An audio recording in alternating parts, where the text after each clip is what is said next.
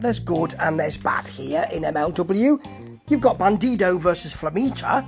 That's good. And then you've got most of the other stuff, including Enzo. I don't, I'm not. A bit like CM Punk in his pomp with WWE. I don't really understand what all the fuss is about with Enzo because I didn't see him when he was in WWE. I hear about the stuff where he took time off and all of that, and since he's been back in MLW, he's been okay. His promo was all right here for a for a moment. I thought it was going to be a rambling, nonsensical promo. It skirted that, but finally came back and gave us a nice closing line. And he's facing KC Navarro, who's a great wrestler, a great, great talent for the future and the present. I mean, the storyline around this for MLW is, for no reason particularly, although he's put some meat on the bones now, Enzo, he used to know KC Navarro, and he, KC Navarro came to his boxing gym apparently, and then they got into it. Apparently, it's taken weeks for us to have this information. He famously jumped in when he was finishing one match, Enzo, and KC Navarro was coming down the, the walkway for his match. That doesn't often happen, does it? So you know something odd is coming up. And then he Razor's edged him into a um, the ring post. And then when KC Navarro came back, I think if I remember rightly, did it again. So they fight, and um, it's a quick match really. Uh, it's all Enzo, and he doesn't do anything particularly great until KC Navarro hits a moonsault, gets a cheeky pin, and this probably isn't over, which is a real shame. Okay, first match though was Los Parks versus Gangrel and Pagano. Why Gangrel and Pagano? Why are you putting those two together? Do they have a kinship? Have they fought together before? The commentary team don't say they have. Is there something that they or are they just being put together because they were hanging around the, the locker room? I don't know, but this is not great. El Jefe comes out first and makes this a Mexican death match, which doesn't really make much difference. There are no rules. Well, it's not a wild brawl all over the, uh, the, the, the local area taking in parks, a zoo, a bottling plant, an upholsterer. It does. It's not like that. It's there's quite a lot of action in it. Nice Los Parks double tope. That's lovely. And then you know we've got the outside. Gangrel is very game to outside the ring. You know Gangrel's very game to um, to be doing this. He's a seasoned professional. There's a, a, rather flat LA Park power slam, which is bigged up by the commentary team.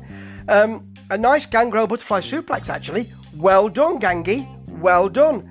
A ref bump. Oh, dear. So, you know, this is a, t- a Mexican death match where there's a ref bump. If it's a Mexican death match and there's no DQ and no rules, why have we got a ref?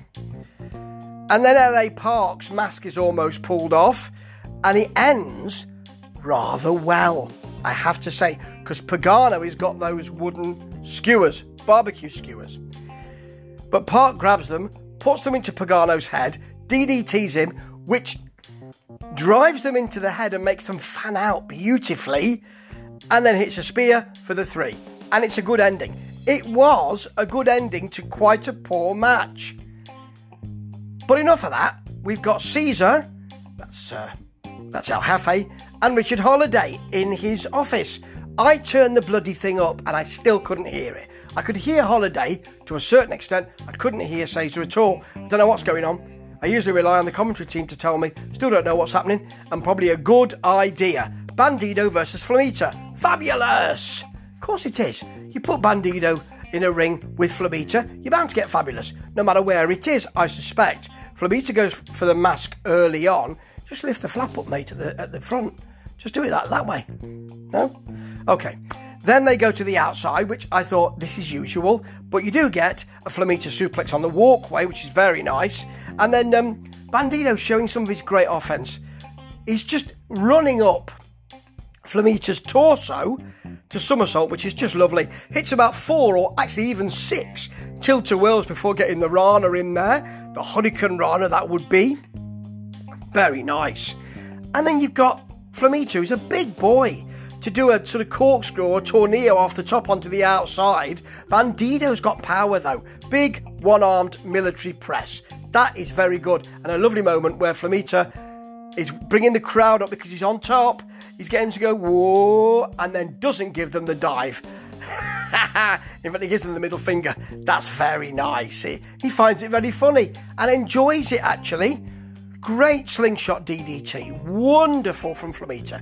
That really should have been the pin, the, the finish, really, in the pin. But you know that Bandido's going to get it, don't you? Hits a, a, a, go to sleep, a Spanish fly. It's so quick.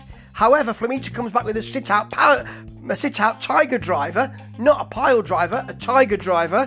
But then Bandido hits another go to sleep and the 21 plex for the pin. It was so fast, I can barely get me words out. It was great. And in the end, Bandido wants the handshake. Flamita just pushes his head away, laughs, smiles. He's quite happy even though he's lost. And I'm very happy to see that. That was a really big high point.